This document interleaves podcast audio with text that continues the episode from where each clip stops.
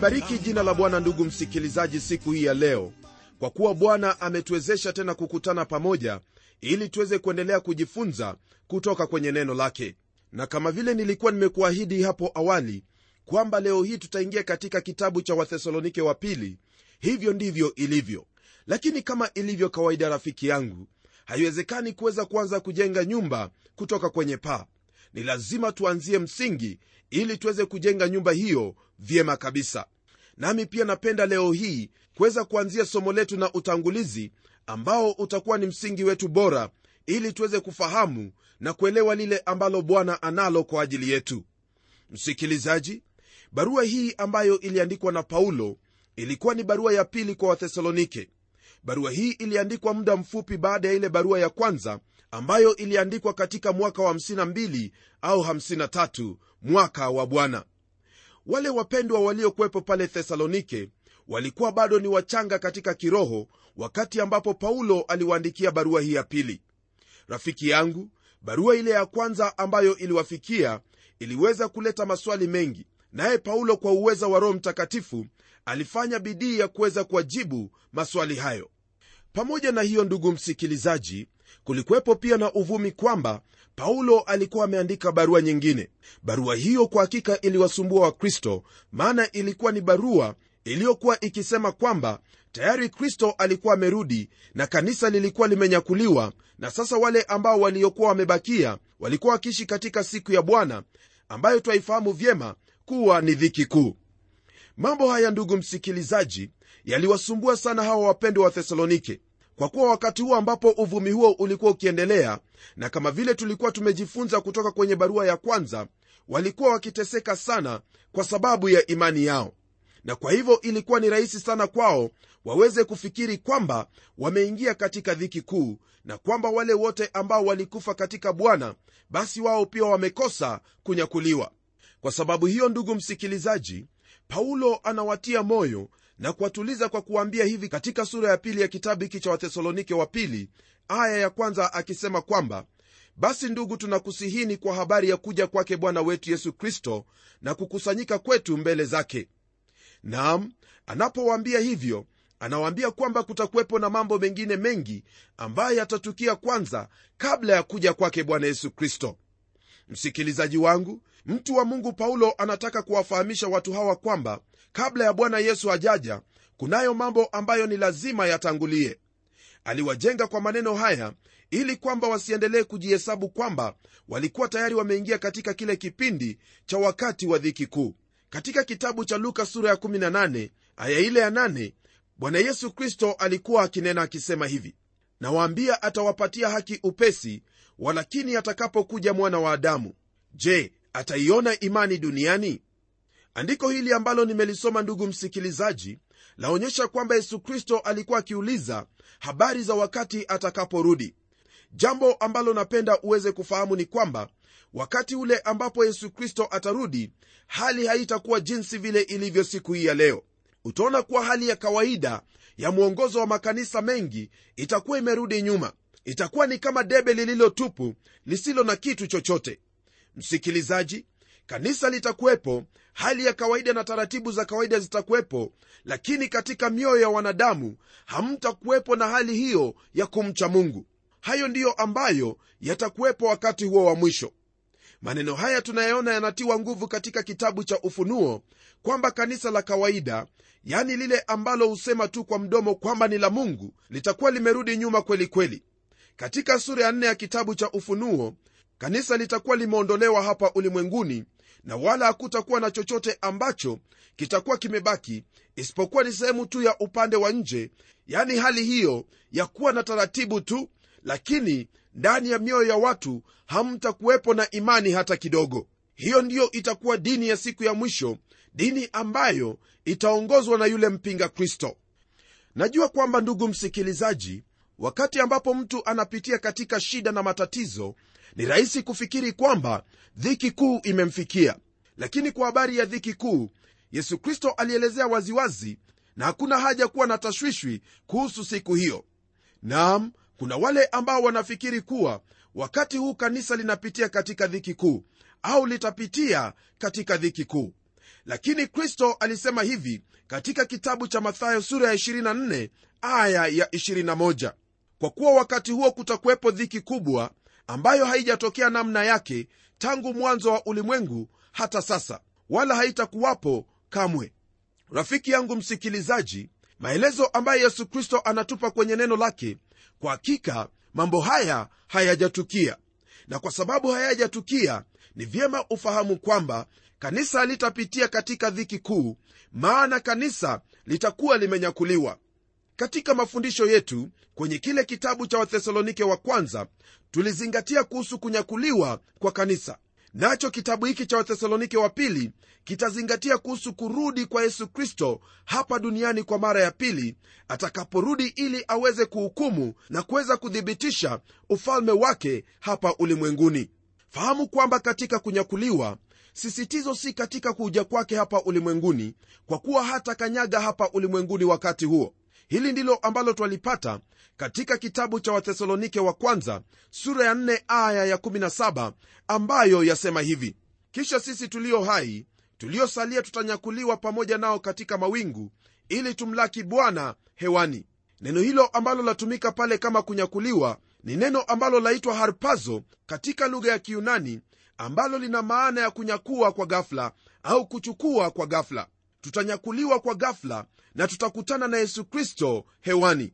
Hata hivyo ufunuo wa yesu kristo ni kwamba wakati atakaporudi hapa ulimwenguni atarudi ili aweze kuuthibitisha ufalme wake hapa hapa ulimwenguni. Wakati huo ambapo utakwepo kati ya haya mambo mawili ndiyo ambao twaita wakati wa dhiki kuu. Katika wathesalonike wa kwanza tuliweza kutazama na kufahamu kwamba kunyakuliwa kwa kanisa siyo jambo ambalo limefundishwa katika agano la kale. Katika agano la kale mafundisho haya hayapatikani hata kidogo. Hata hivyo matumaini ya watakatifu wa agano la kale yalikuwa ni matumaini ya hapa ulimwenguni. Wao walikuwa wakimtazamia masia ili aje na kuweza kuuthibitisha ufalme wake hapa ulimwenguni ambayo kwa vyovyote vile utakuwa ni ufalme wa mbinguni ukiwa hapa ulimwenguni. Neno hilo ufalme wa mbinguni ndugu msikilizaji lina maana ya utawala wa mbinguni ukiwa juu ya hapa ulimwenguni. Hivyo ndivyo ilivyo rafiki yangu. Basi ufalme wa mbinguni ambao kristo aliuzungumzia ni huo ufalme wake ambao atakuwa nao hapa ulimwenguni. Utawala wa dunia wakati huo ndugu msikilizaji utafanyika hapa kwa kuwa yule atakayekuwa akitawala ni mfalme wa mbingu na mfalme wa dunia pia naye siye mwingine bali ni bwana yesu kristo. Hiyo ndiyo sababu ya kusema kwamba mbingu zitakuwepo hapa ulimwenguni maana mfalme wa mbinguni atatawala hapa ulimwenguni. Naamini kwamba sasa u tayari ili tuweze kuingia katika sura ya kwanza. Katika sura hii ya kwanza tutazingatia mateso ya waumini sasa na hukumu ya wale wasioamini baadaye wakati ambapo kristo atarudi. Neno la mungu lasema hivi katika aya ya kwanza kwenye sura hii ya kwanza. Paulo na silwano na timotheo kwa kanisa la wathesalonike lililo katika mungu baba yetu na bwana yesu kristo. Paulo anafungua waraka wake huu ndugu msikilizaji kwa njia ambayo ni ya kirafiki kabisa katika salamu zake kwa kanisa hili. Paulo pia anawajumuisha wale ambao ni watendakazi pamoja naye yani sila na timotheo. Watu hawa watatu kwa hakika waliweza kuvumilia mengi sana kwa ajili ya injili yake bwana. Waweza kukumbuka katika filipi paulo na sila walitupwa gerezani kwa sababu ya kulihubiri neno lake bwana. Paulo pamoja na wenzake hawa wawili waliweza kwenda kule thesalonike pamoja na baadaye paulo aliwaacha kule maana kulikwepo na upinzani mwingi dhidi yake paulo. Naam paulo naye alipowaacha pale alielekea hadi athene na kisha akawasubiri kule. Lakini walipokosa kumfikia pale athene aliondoka na kuelekea hadi korintho mahali ambapo walikutana. Ilikuwa ni wakati huo ndipo paulo aliwaandikia wathesalonike barua ile ya kwanza ili aweze kuwajibu maswali ambayo walikuwa nayo tangu alipoondoka kule. Katika barua yake ya pili ambayo anaiandika paulo anawatambua hawa wapendwa ambao walikuwa ni wafanyikazi pamoja naye na zaidi ya yote walikuwa ni ndugu katika yesu kristo. Yeye alijiunganisha na hawa wapendwa watu ambao kwetu leo hii hawangelijulikana kwetu iwapo paulo hangeliweza kuwajumuisha katika salamu zake. Msikilizaji huyu paulo ni mtu ambaye alikuwa na kiburi alipokuwa farisayo lakini kulingana na vile yesu alivyomguza yeye alikuwa ni mtu mnyenyekevu mtumishi wake kristo aliyewatambua wale ambao wanafanya kazi pamoja naye. Nami naamini kwamba hili ndilo ambalo lafaa liwepo hata katika maisha yetu kama watumishi wa mungu. Ni vyema kuweza kuwatambua wale ambao wanafanya kazi nasi hata kama yaonekana kuwa sisi ndiyo ambao twafanya kazi peke yetu. Ni lazima kuwepo na wale wengine ambao huenda hawataonekana lakini wanafanya kazi pamoja nasi maana hakuna yeyote iwaweza kufanya chochote peke yake. Msikilizaji hilo ni jambo ambalo wafaa kuweza kulifahamu katika maisha yako. Lolote unalolifanya ni lazima kuwepo na wale ambao wamehusika pamoja nawe ili jambo hilo liweze kufanikiwa. Paulo aliendelea kuwafahamisha hao wapendwa kwamba wao ni kanisa ambalo lipo katika mungu baba yetu na katika bwana yesu kristo yeye hakutajia roho mtakatifu kwa kuwa roho mtakatifu alikuwepo katika hilo kanisa la thesalonike akikaa katika waumini. Kule kukaa kwa roho mtakatifu ndani ya hao waumini kuliwawezesha wao kuweza kudhihirisha maisha ya kristo na kutembea kulingana na mwito mkuu wa mungu katika maisha yao. Hali yao na sehemu ambayo walikuwa wamekaa ni katika baba mungu na katika bwana yesu kristo. Hii inamaanisha kwamba paulo aliwafundisha kuhusu uungu wake kristo. Hamna tashwishi hata kidogo katika mawazo yake paulo kwamba yesu kristo ni mwana wa mungu. Kwenye kitabu cha yohana mtakatifu sura ile ya 1 aya ya 27 hadi ile aya ya 29 neno la mungu latuambia hivi. Kondoo wangu waisikia sauti yangu nami nawajua nao wanifuata. Nami nawapa uzima wa milele wala hawatapotea kamwe wala hakuna mtu atakayewapokonya katika mkono wangu. Baba yangu aliyenipa hao ni mkuu kuliko wote wala hakuna mtu awezaye kuwapokonya katika mkono wa baba yangu. Ndugu msikilizaji katika andiko hilo ambalo tumelisoma twapata mikono miwili. Mkono wa kwanza ni wa yesu kristo na mkono wa pili ni mkono wa mungu baba. Hiyo ndiyo sehemu ambayo kanisa la thesalonike lilikuwepo na hiyo ndiyo sehemu ambayo wewe kama kanisa lake kristo upo sasa hivi.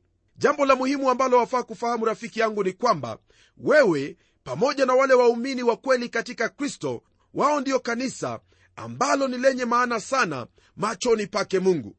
Roho mtakatifu anakaa katika waumini katika nguvu zake ili kwamba hawa waumini waweze kudhihirisha maisha ya kristo katika sehemu wanayoishi katika mji wanaoishi katika ulimwengu wote waweze kuyadhihirisha maisha yake mungu ambayo wamepokea kutoka kwake kristo.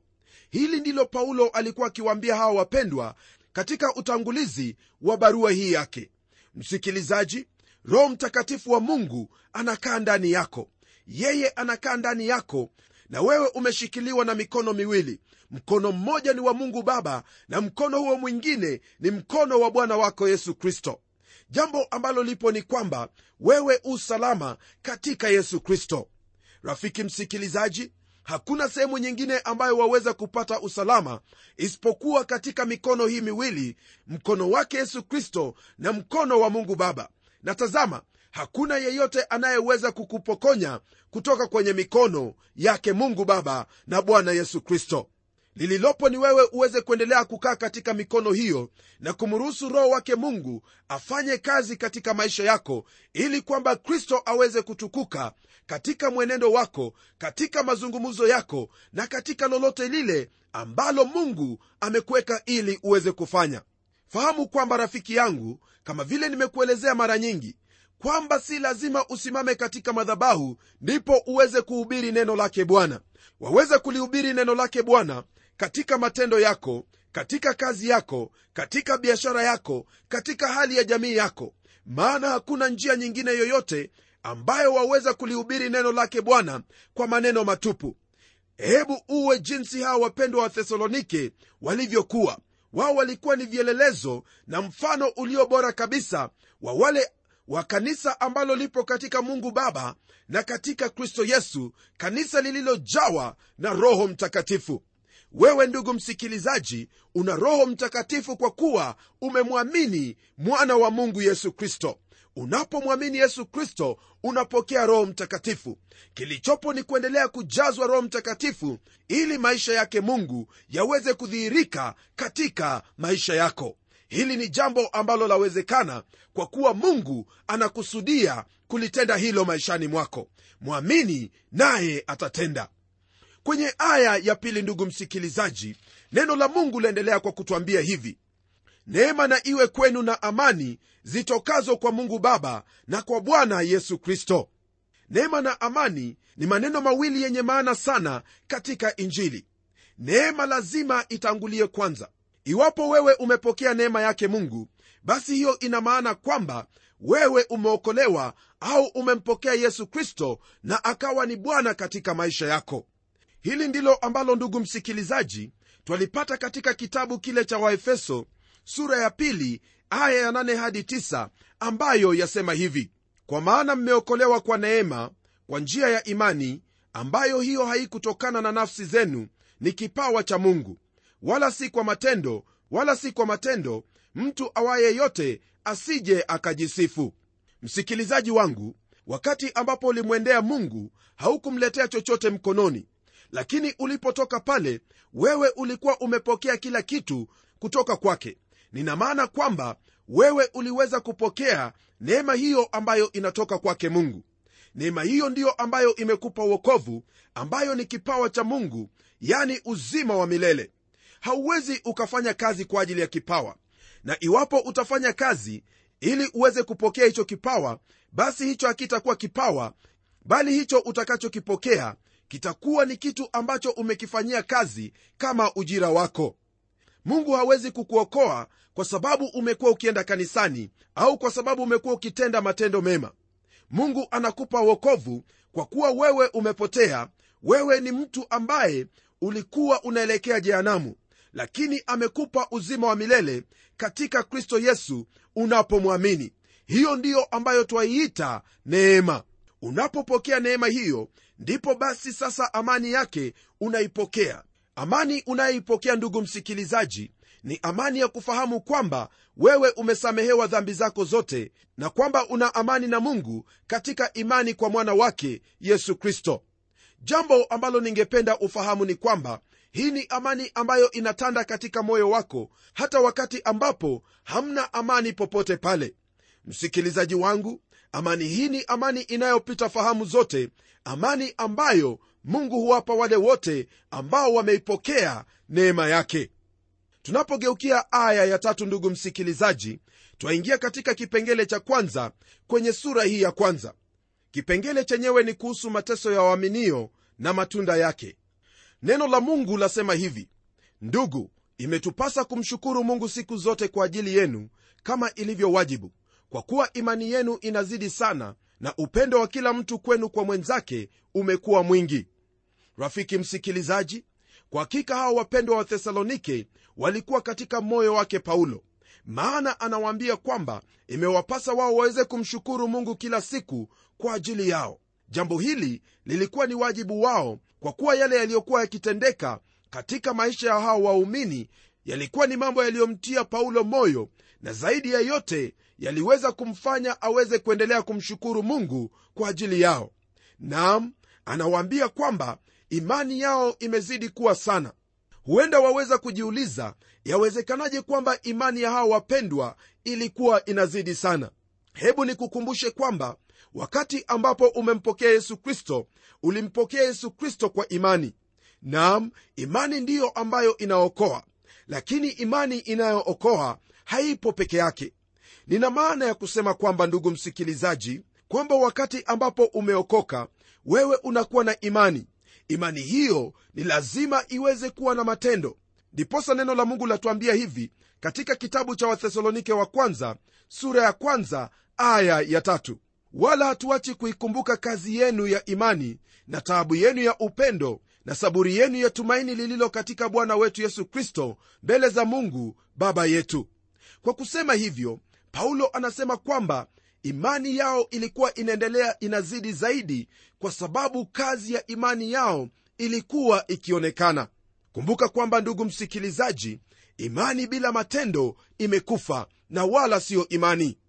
Imani iliyokuokoa ilitosha wala hauwezi ukachangia lolote lile katika imani hiyo maana imani hiyo ni kipawa kutoka kwake mungu. Lakini baada ya kuokolewa imani hiyo huanza kufanya kazi katika maisha yako. Yaani kazi hiyo ya imani ni matendo ambayo yanafaa kumtukuza mungu. Waweza kukumbuka yesu kristo alisema kwamba matendo yenu yaweze kuwa mema ili yaweze kumtukuza mungu baba aliye mbinguni.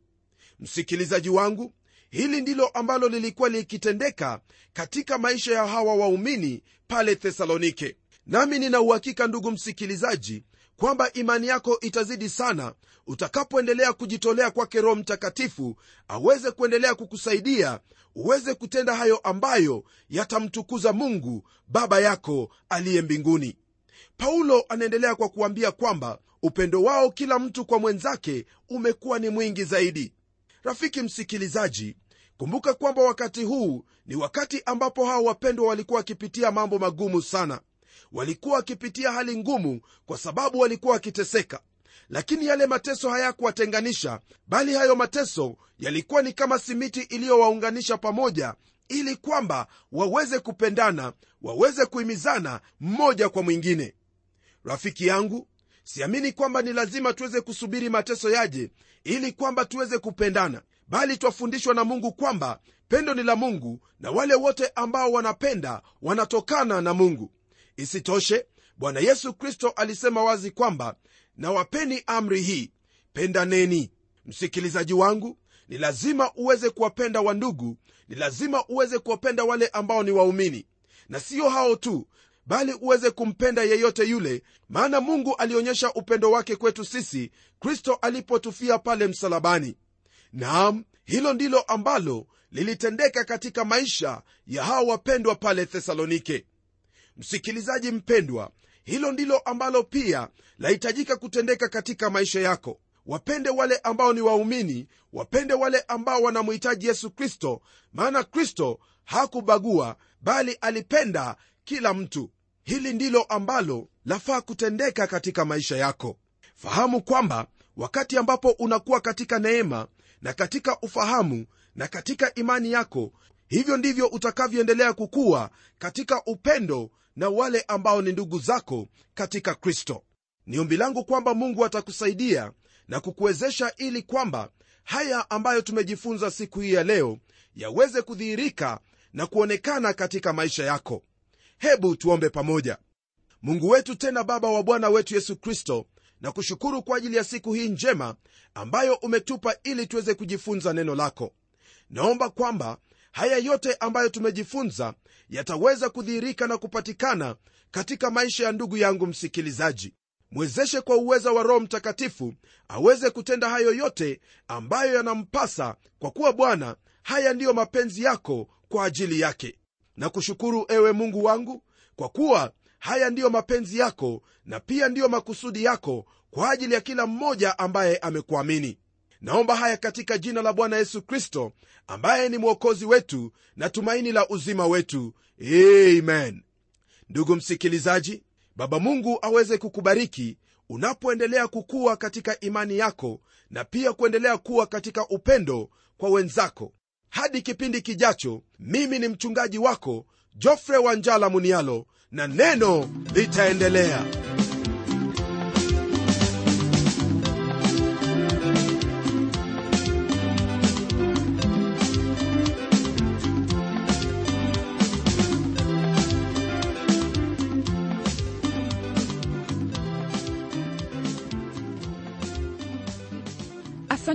sana msikilizaji wangu kwa kuwa pamoja nasi na iwapo una jambo la kutuelezea au ungependa kuwasiliana nasi na utueleze jinsi unavyobarikiwa tafadhali tuandikie barua kupitia anwani ifuatayo. Andika kwa mtayarishi kipindi cha neno transworld radio. Sanduku la posta ni 21514 nairobi kenya. Nimesema sanduku la posta ni 21514 nairobi kenya. Pia waweza kuwasiliana nasi kupitia anwani yangu ya email ambayo ni pomodo at twr co ke na hadi wakati mwingine ndimi mtayarishi wa kipindi hiki pamela omodo nikikwaga nikisema barikiwa. Na neno litaendelea